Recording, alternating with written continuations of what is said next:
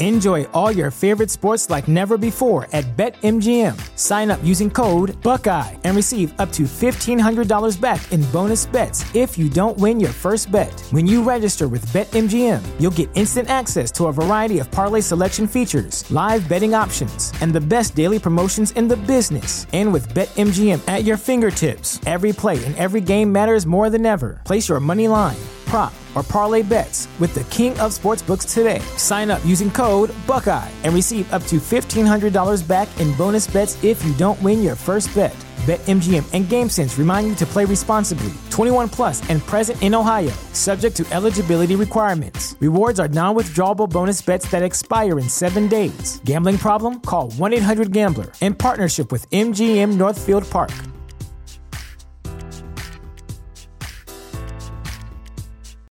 Save big on brunch for mom, all in the Kroger app. Get 16 ounce packs of flavorful Angus 90% lean ground sirloin for $4.99 each with a digital coupon. Then buy two get two free on 12 packs of delicious Coca Cola, Pepsi, or 7UP, all with your card. Shop these deals at your local Kroger today or tap the screen now to download the Kroger app to save big today. Kroger, fresh for everyone. Prices and product availability subject to change. Restrictions apply. See site for details.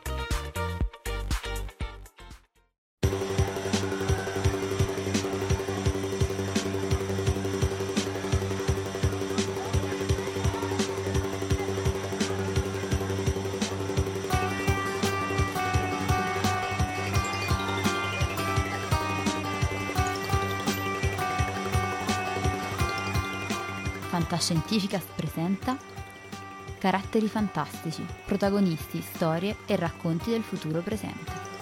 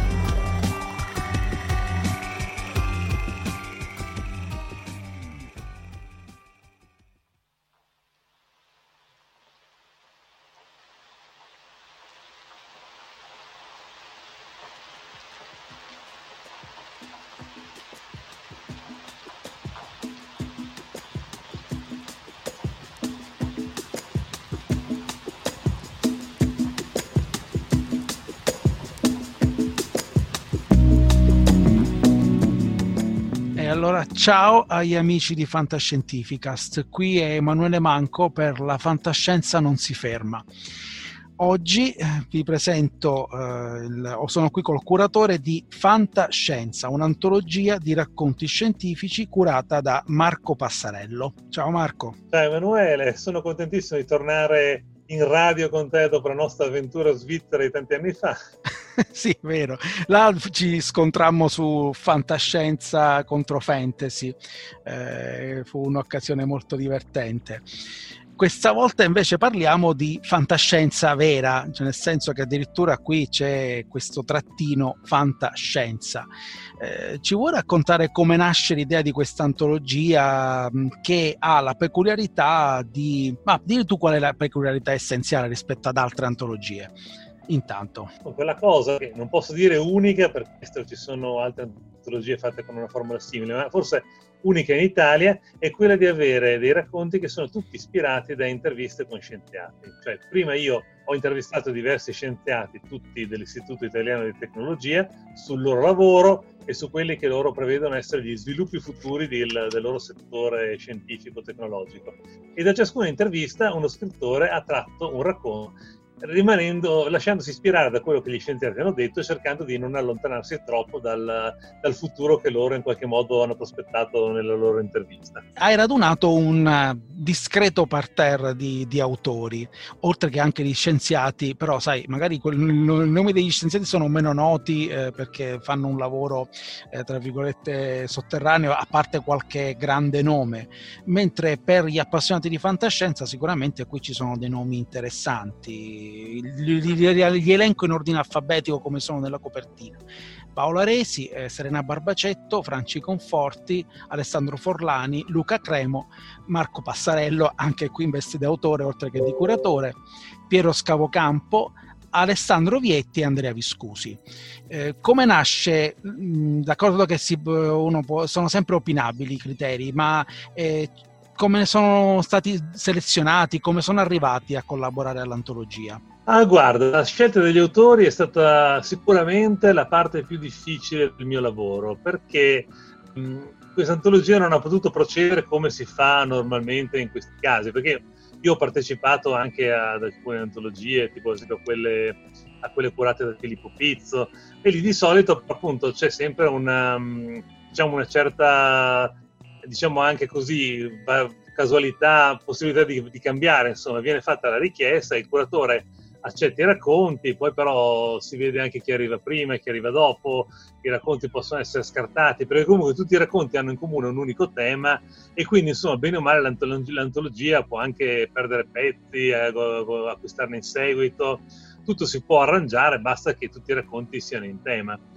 Ogni racconto racconto era basato su una specifica intervista e quindi io ero obbligato ad avere un racconto per ogni intervista e non, non più di uno. Potevo uh, far procedere tutti in, tanti in parallelo, non potevo nemmeno a un certo punto dire che un racconto non era venuto bene, buttarlo via e lasciare insomma, tutto il lavoro fatto sull'intervista uh, incompiuto. Quindi dovevo essere molto sicuro di avere degli, degli autori che mi facessero un, un lavoro pubblicabile e facendosi ispirare da, da, da, questo tema molto scientifico, che non è da tutti, ci sono autori molto bravi, ma che io non ero sicuro che poi, dovendosi occupare di un tema così specificamente scientifico, magari si sarebbero trovati bene. E in effetti ho anche ricevuto diversi dinieghi, alcuni addirittura fin dall'inizio, altri dopo aver letto i temi e di che cosa parlavano le interviste mi hanno detto ma no guarda io su queste cose non sono capace di scrivere e quindi mh, riuscire a mettere insieme una squadra di autori che mi dessero sicurezza di fare delle, mh, delle, dei racconti eh, che fossero scientificamente corretti che cogliessero correttamente quello che veniva fuori dalle interviste, che fossero bravi, mi scrivessero dei bei racconti e che poi avessero voglia di farlo, è stato notevolmente difficile. Mi sono molto scervellato, sono stato fino all'ultimo dubbioso di se avevo fatto le scelte migliori oppure no. Forse magari qualche, qualche autore che avrebbe potuto fare dei bei racconti mi è sfuggito, in effetti ho avuto alcune... Eh, alcuni rimpianti successivamente, magari avrei potuto chiederlo anche a X o a Y, chissà come sarebbero venuti i loro racconti. Però comunque alla fine sono contento, mi sembra che tutti i racconti siano venuti più che bene, alcuni mi hanno lasciato veramente totalmente soddisfatto e mi pare che anche la reazione del pubblico sia stata molto positiva. Di recente ho diffuso su internet un sondaggio che... Mh, che chiedeva ai lettori di votare i racconti e le insufficienze sono state veramente pochissime, e mm, quasi tutti hanno dato riempito di 8, 9, 10, quindi insomma alla fine sono contento delle scelte che ho fatto, è stato faticoso ma eh, è stato un lavoro che ha pagato. Ebbene, il, l'aspetto interessante appunto è che ci sono anche gli interventi dei, degli scienziati oltre che degli scrittori. Io adesso li nomino perché sono, è interessante anche vedere insomma, gli argomenti. Francesco Nori, robotica, Marco De Vivo, modellazione molecolare e scoperta di farmaci, Barbara Mazzolè, robotica bioispirata, Paolo De Cuzzi, nanotecnologie per la medicina, Guglielmo Lanzani, Internet of Things applicata a dispositivi elettronici elettronici commestibili, poi questo lo vediamo. Alberto Diaspro, microscopia ottica super risoluzione. Anatassia Atassiano, spero di averlo detto giusto, plastiche coltivabili. Davide De Pietri Tonelli, neurobiologia dei microNRA. Ciliegina sulla torta, pre- prefazione di Roberto Cingolani. Bonus track, racconto di Piero Scavocampo, indicato tra gli autori ma con una peculiarità quale? Ma dunque, il racconto di Piero Scavocampo è, è appunto un, come una, diciamo, cosiddetto un, un appendice perché ehm, lui aveva inizialmente preso uno degli spunti, però alla fine non era soddisfatto di quello che era riuscito a produrre, non mi ha mandato il suo racconto perché non gli piaceva, alla fine mi ha mandato questo che era vagamente in tema perché si parla comunque eh, effettivamente di un argomento affine a quello che doveva essere il suo, il suo racconto, il suo argomento che era la genetica. Però comunque è un uh, strano racconto perché non uh, parla di quella che può essere la genetica del futuro, è un racconto che potremmo definire un po' steampunk, è ambientato nel passato, tra le due guerre. E, ehm, è un racconto appunto che immagina la costruzione di una donna artificiale, però con tecnologie. Eh, è vero che si parla di cellule, di cellule staminali, ma anche con, si parla di eh, motori a scoppio, si parla mm. di tecnologie del passato. È un racconto steampunk che con lo spirito dell'antologia non aveva molto a che vedere, perché comunque si trattava di immaginare quello che gli scienziati proponevano visto nel futuro. Invece questo è un racconto che lascia la fantasia molto più a briglia sciolta, che prende solo come spunto molto molto vago quello che l'intervista dello scienziato diceva. Però va anche, secondo me, è uno dei racconti migliori che mi sono arrivati. A me è piaciuto davvero tanto e mi sarebbe molto seccato mandarlo via e quindi ho chiesto a, a Piero se potevo affidare il suo spunto a un altro scrittore, è stata poi Franci Conforti a portare avanti il suo spunto e se poteva invece tenere il suo racconto per metterlo in appendice. Lui ha consentito e quindi alla fine abbiamo questo nono racconto Jolly che devo dire che arricchisce molto l'antologia, è anche effettivamente uno di quelli che sono piaciuti di più.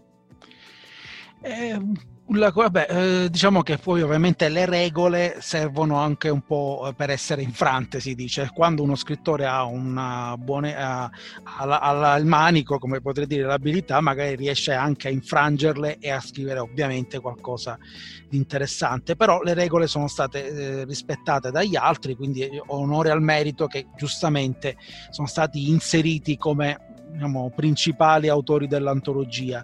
E quello che mh, colpisce appunto da, almeno personalmente da, mh, da, diciamo, da studioso di scienza con trascorsi scientifici eh, come, come, formazione e che però parliamo qui di scienze applicate, giusto? Cioè di tecnologia più che di scienza teorica. È qualcosa di voluto o qualcosa che invece è più sensibile a, alla, tua sensi- diciamo, alla tua magari mh, formazione, sensibilità per la fantascienza? Come mai la concentrazione sulle applicazioni? Ma diciamo che forse questo dipende dal modo in cui l'antologia è nata. Cioè io ehm, a questo punto forse racconto un po' come è andata. Io, l'idea mi è venuta eh, perché mi è stato chiesto di fare un, um, un, articolo diversi anni fa, ormai penso siano passati 5, no, forse anche 6 o 7 anni fa, un articolo eh, sull'antologia Hieroglyph, anti-hieroglyph, eh, fatta da Neil Stephenson, che era un'antologia simile alla mia, cioè con eh, scienziati che fungevano da ispirazione per racconti poi scritti da scrittori di fantascienza.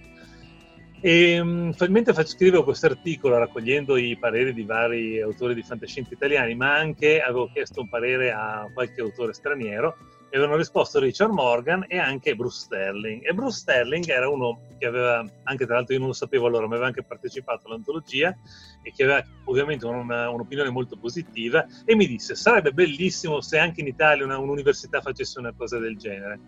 E lì io mi, viene, mi mise la pulce nelle orecchie e dice sarebbe bellissimo, sì, ma io dove la trovo? Un'università che mi prende sul serio quando dico scriviamo dei racconti di fantascienza ispirati a quello che fanno i vostri ricercatori. Conoscendo l'ambiente dell'università italiana mi sembrava un po' difficile che qualcuno mi desse retta.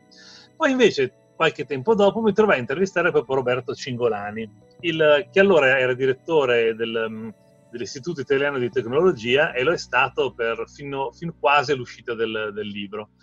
E, e, quindi Cingolani scoprì essere, tra, tra, le altre cose, un grande appassionato di fantascienza, che la conosceva bene, la citava e la, conosce, la considerava anche un, un, elemento di scienziati, un po' come faceva Neil Stephenson stesso. E questo mi ha un po' incoraggiato a chiedergli, ma non potremmo fare eh, delle interviste agli scienziati dell'Istituto Italiano di Tecnologia per realizzare un'antologia? Lui mi disse di sì e mi fornì anche gli scienziati, cioè fu una, una sua iniziativa, un'iniziativa sua dell'istituto, che mi fornì una lista di scienziati che sarebbero stati disposti a collaborare a un progetto del genere. Quindi a questo punto non è stata tanto la mia scelta quando, quanto la genesi, alla fine l'istituto si chiama Istituto di Tecnologia ed è un istituto che lavora in, in gran parte sulle applicazioni. Quindi ehm, effettivamente ho avuto, diciamo, mi sono servito su un piatto d'argento questa opportunità e non è stata tanto il frutto di una mia scelta quanto insomma una, un verificarsi a causa delle circostanze. Devo dire comunque che io trovo anche mh, più difficile scrivere personalmente sulla, sulla, sulla, scienza pura, cioè da un lato si, si, può fare, sicuramente ci sono anche dei bellissimi racconti di questo genere, però sicuramente le applicazioni sono più immediatamente utilizzabili all'interno, all'interno di un racconto, diciamo, mentre la, la, scienza teorica si va più sul filosofico, sicuramente lo si può fare, tanti grandi scrittori l'hanno fatto, da, da Ted Chang a Lem, ci sono tantissimi Egan. romanzi e racconti che si possono pensare ispirati più dalla, dalla teoria che dalla, che dalla, pratica, però comunque penso che per un'antologia così di questo genere da, imposta diciamo, agli scrittori forse la tecnologia era anche più facile da utilizzare che non sì. la scienza pura. Quindi vabbè più che hard science fiction hard technology potremmo dire.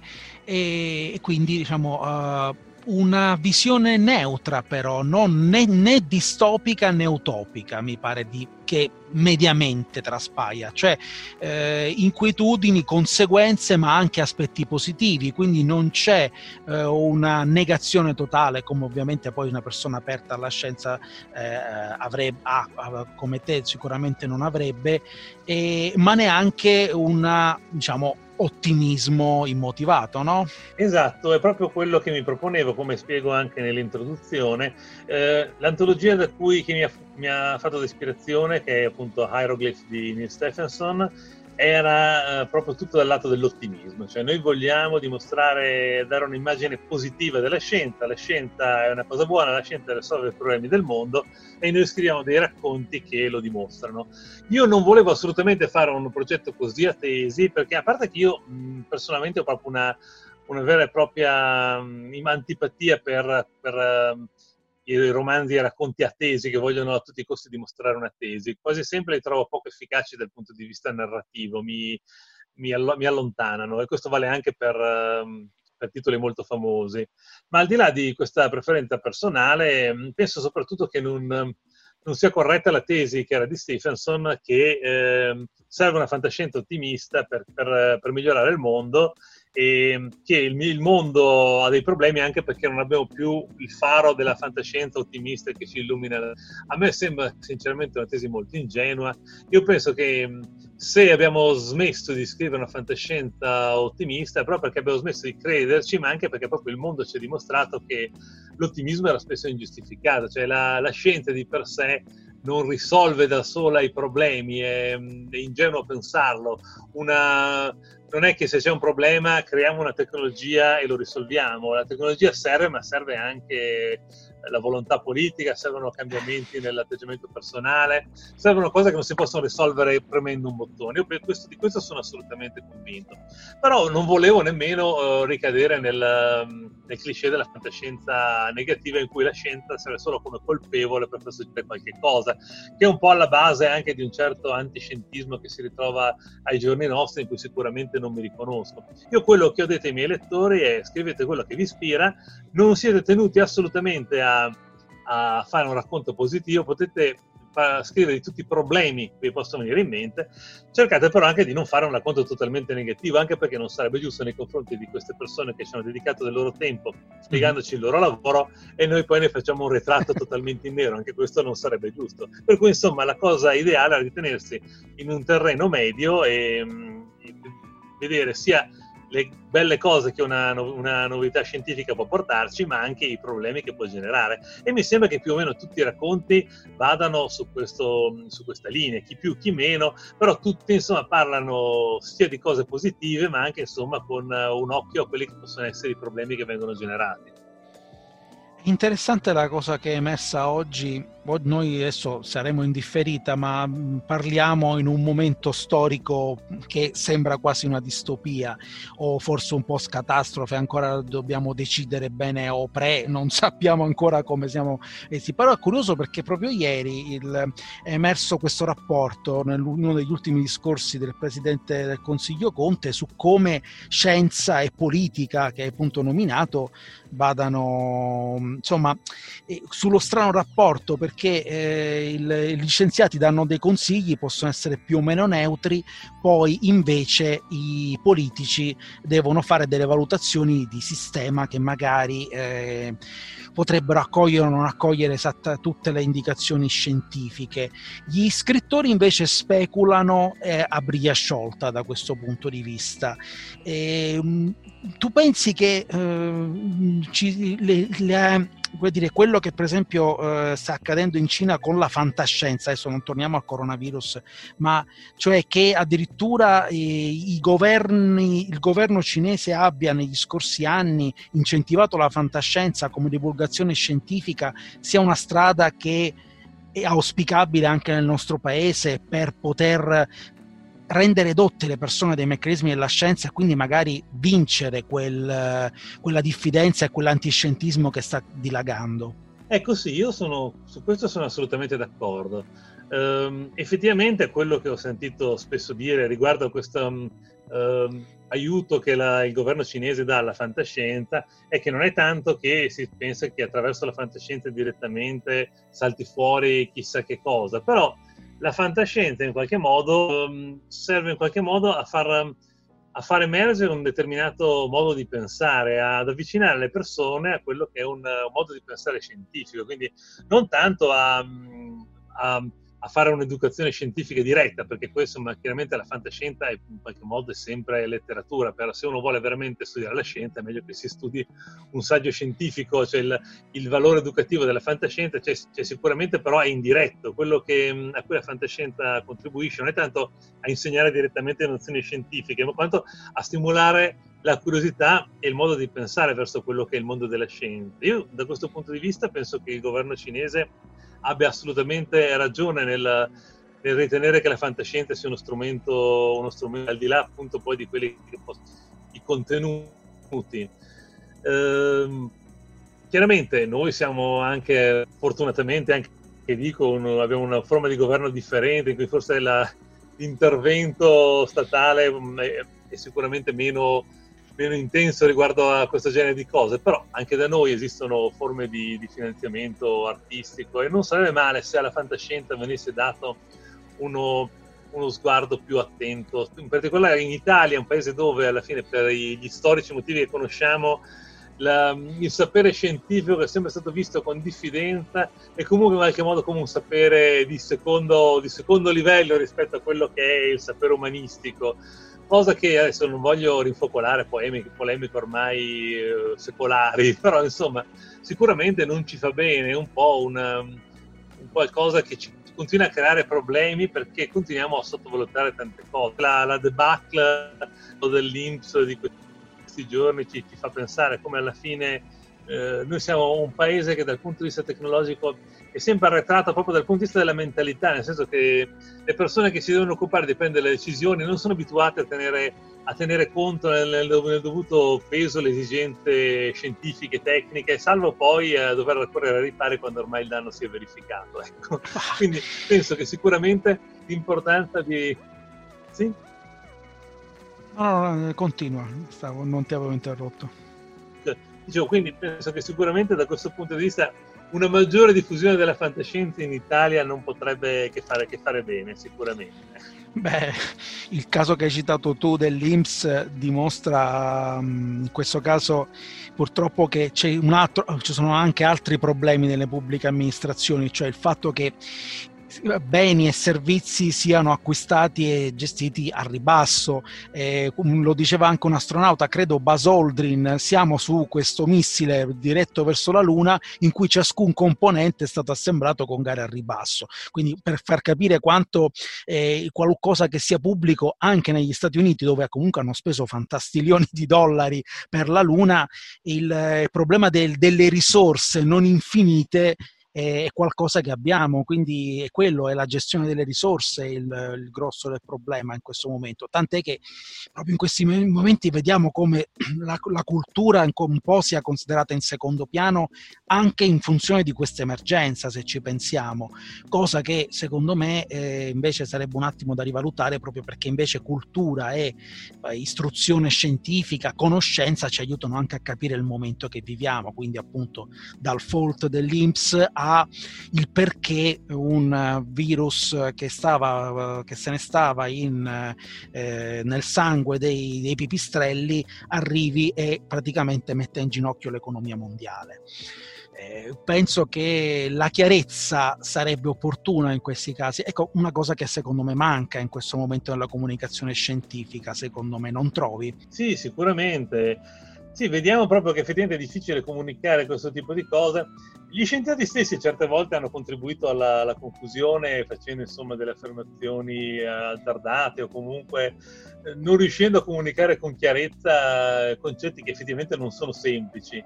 E effettivamente da questo, da questo, punto di vista anche la, la, fantascienza può aiutare. Una esperienza veramente positiva che ho avuto con fantascienza è proprio il, il coinvolgimento degli scienziati che si sono, sono impegnati non soltanto nelle interviste per spiegare il loro lavoro, ma anche poi quando c'è stata la promozione del libro hanno partecipato a, alle presentazioni anche con passione, raccontandosi, raccontando il loro lavoro e mh, mostrando anche come quasi tutti gli scienziati che hanno, hanno, partecipato erano anche molto interessati al lato letterario e quindi insomma mostrandosi insomma come persone a, a tutto tondo, non soltanto come lo, lo, scienziato che si occupa unicamente di quello che sta sotto il suo microscopio, diciamo. Sì. E, ehm, penso quindi che per loro questa antologia sia stata una, un'ottima occasione per cercare di comunicare se stessi e il loro lavoro e credo che loro in generale si sentano forse un po' poco capiti, poco considerati, eh, come persone che fanno qualcosa che gli altri non possono capire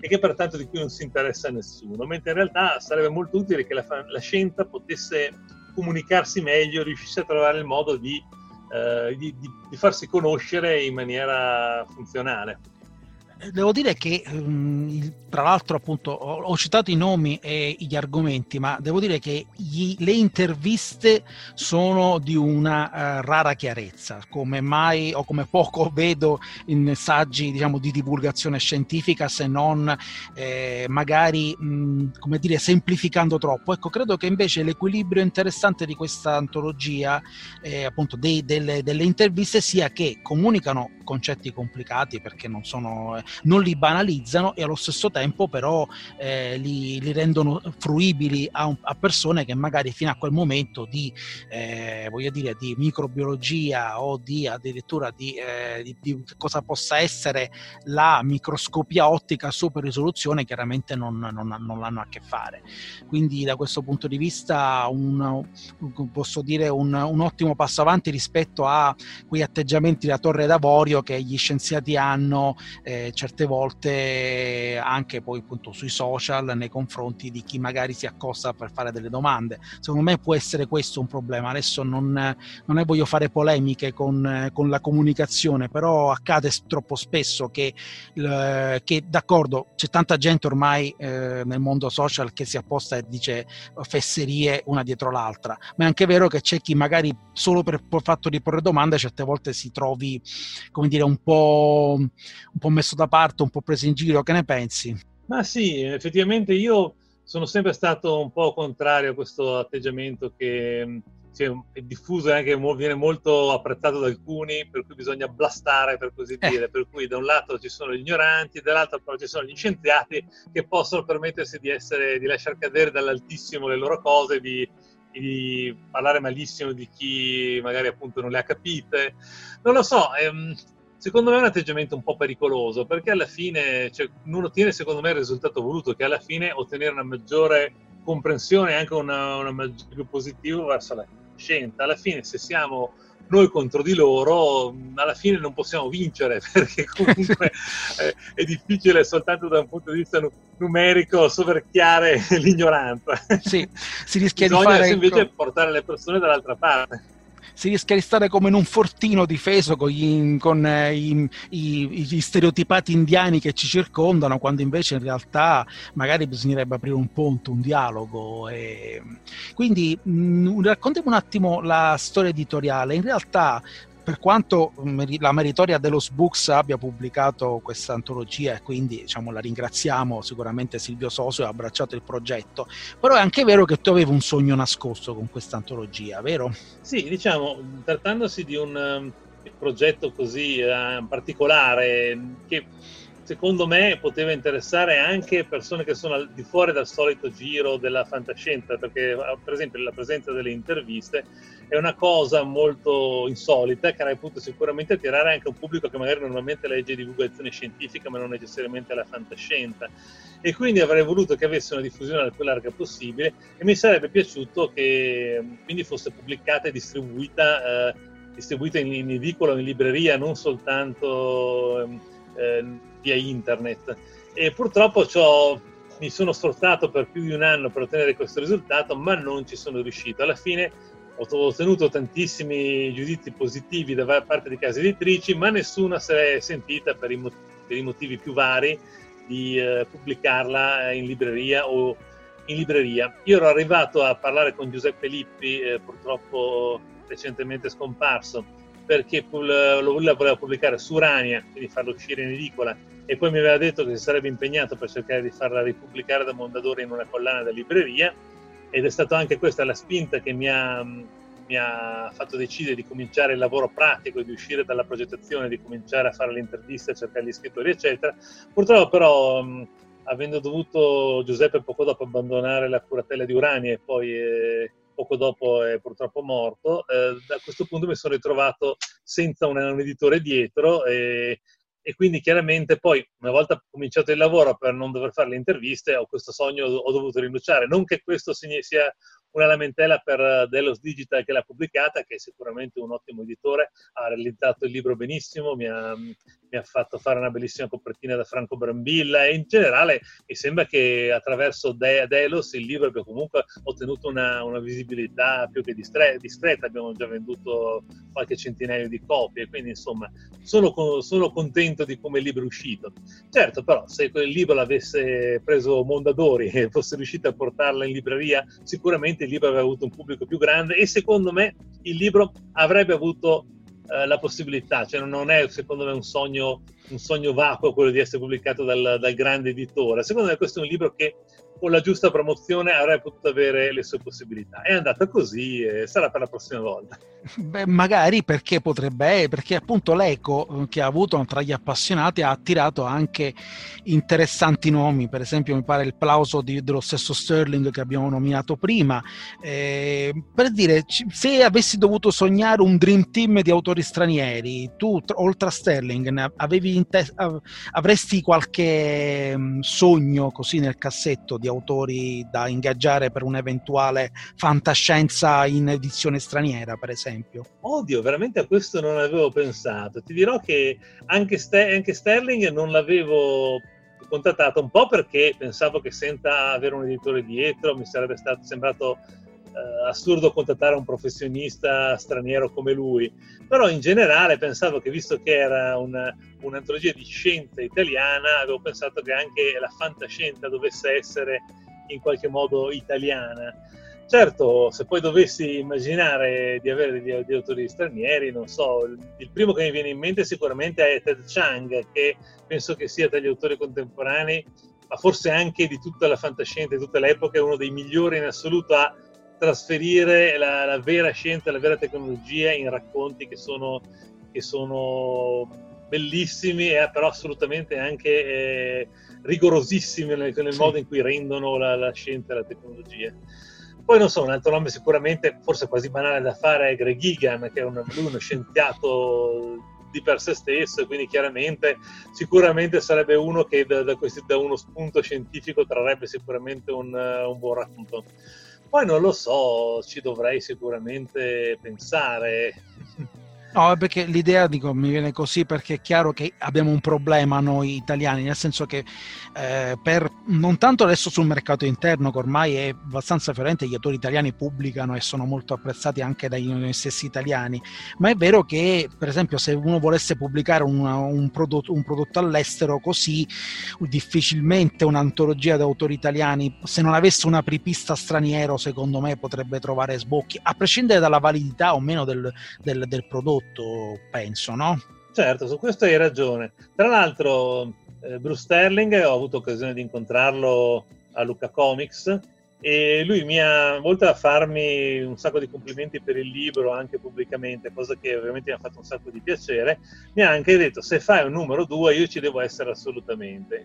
Ovviamente non poteva farmi complimento migliore di questo, in, no, uh, in lavorazione numero 2 so, sono occupato con la promozione del primo e voglio vedere come va anche per poi vedere eh, dove si può andare da, dove partiamo per fare un, eventualmente un seguito. Però io il seguito lo farei molto volentieri e forse che in quel caso a quel punto qualche nome straniero, visto che appunto già Sterling si è offerto, beh Sterling ormai è mezzo italiano, però comunque l'idea di introdurre dei nomi stranieri potrebbero... Va bene, direi che mm, diciamo, abbiamo dato un buon viatico per, per, un eventuale futuro. È chiaro che il presente eh, ci costringe ad altre scelte in questo momento, appunto poi eh, anche la stessa promozione che stai facendo per l'Italia in questo momento è ahimè ferma, eh, però insomma le prospettive di lungo termine poi le, le scopriremo e siamo ottimisti, ecco, vogliamo sperare che si riprenderà e quindi poi magari tutti i nostri progetti si riavvieranno.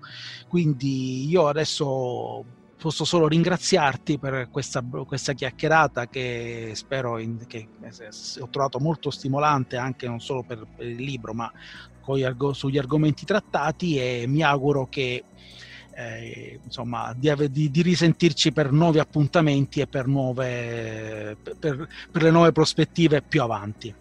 Grazie, io me lo auguro Io vorrei concludere eh, raccomandando agli ascoltatori di Fantascientifica, intanto se di comprare il libro lo trovate tranquillamente in ebook, visto che adesso siamo tutti bloccati in casa in quarantena, non c'è Ciao. occasione migliore per leggere un libro che non questo, e quindi lo trovate, lo trovate chiaramente anche in cartaceo, lì è meglio ordinarlo direttamente sul sito dell'editore. E poi, ehm, e quindi poi vabbè, su Amazon tutti gli store online, tutti i principali standard certamente. E, ehm, è così. Il cartaceo è meglio il sito dell'editore perché su Amazon vedo che fa diversi passaggi e chi lo ordina lì spesso lo arriva in ritardo. Invece, invece chiaramente il, l'ebook su tutti gli store online lo trovate Amazon, IBS, Kobo e chi più ne ha più ne metta. E poi volevo anche ricordare che in questi giorni ci sono le votazioni del Premio Italia e sicuramente un sacco di ascoltatori di fantascientifica sono tra i, vo- tra i votanti, quindi se avete già letto l'antologia e vi è piaciuta e volete ricordarla nelle nomination, ci farà sicuramente molto piacere. E questo è anche un, sintomo, è un sinonimo de, del fatto che guardiamo avanti con ottimismo, eh, che guardiamo avanti al Premio Italia, alla Italcon che sicuramente a giugno salterà, ma che magari si potrà recuperare più avanti, eh, insomma, che guardiamo avanti e con fiducia. Io ti ringrazio ancora, ringrazio i nostri ascoltatori e a risentirci presto. Ciao a tutti. Grazie. Avete ascoltato Fantascientificast podcast di fantascienza e cronache della galassia, da un'idea di Paolo Bianchi e Omar Serafiti, con il contributo cibernetico del Cylon Prof Massimo De Santo. Potete seguirci ed interagire con noi sul nostro sito fantascientificast.it, su Facebook alla pagina Fantascientificast, su Twitter sul profilo at fantascicast, sul nostro canale Telegram t.me slash fantascientificast, sulla nostra community Telegram t.me slash fsccommunity. Se siete particolarmente timidi, potete utilizzare la vecchia, cara e affidabile posta elettronica, scrivendoci all'indirizzo redazione at fantascientificas.it. Tutte le puntate sono disponibili sul nostro sito, su Apple iTunes, su Spotify e su Podbean all'indirizzo podcast.fantascientificas.it. Se volete, potete lasciarci una valutazione a 5 stelle su Apple iTunes ed offrirci una birra romulana o un gotto esplosivo pangalattico, sostenendoci tramite una donazione PayPal utilizzando l'apposito pulsante sul nostro sito. Fantascientificast è una produzione amatoriale. Non si intende infrangere alcun copyright, i cui diritti appartengono ai rispettivi detentori. L'autorizzazione SIAE 5612I5359. Nessun byte e nessun tribolo sono stati maltrattati durante la produzione di questo podcast.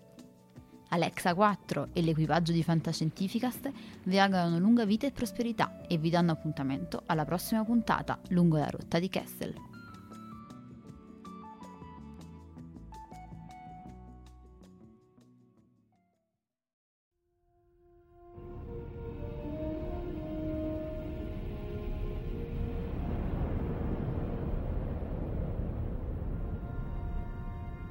Che hanno una gran bella nave.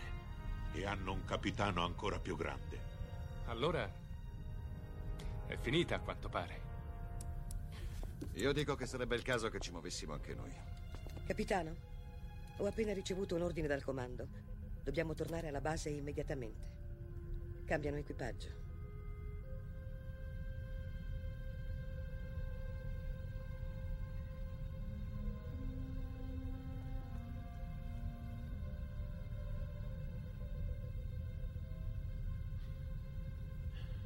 Se fossi umano, penso che ora la mia risposta sarebbe andate al diavolo.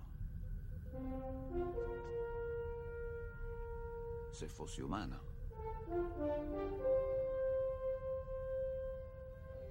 Che rotta, capitano.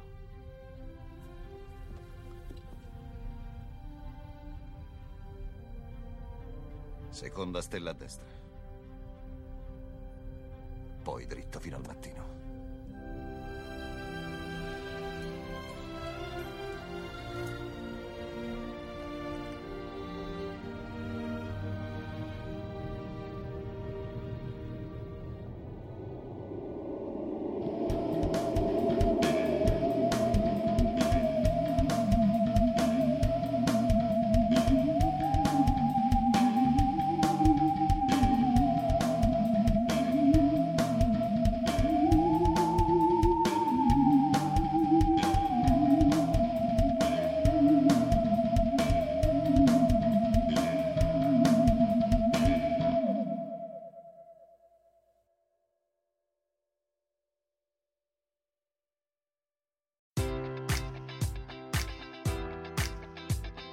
Enjoy all your favorite sports like never before at BetMGM. Sign up using code Buckeye and receive up to $1,500 back in bonus bets if you don't win your first bet. When you register with BetMGM, you'll get instant access to a variety of parlay selection features, live betting options, and the best daily promotions in the business. And with BetMGM at your fingertips, every play and every game matters more than ever. Place your money line prop, or parlay bets with the king of sportsbooks today. Sign up using code Buckeye and receive up to $1,500 back in bonus bets if you don't win your first bet.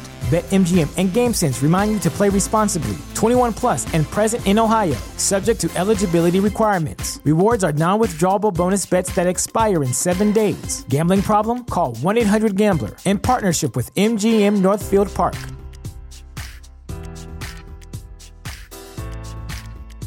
You know how to book flights and hotels. All you're missing is a tool to plan the travel experiences you'll have once you arrive. That's why you need Viator. Book guided tours, excursions, and more in one place. There are over 300,000 travel experiences to choose from, so you can find something for everyone. And Viator offers free cancellation and 24 7 customer support for worry free travel. Download the Viator app now and use code Viator10 for 10% off your first booking in the app. Find travel experiences for you. Do more with Viator.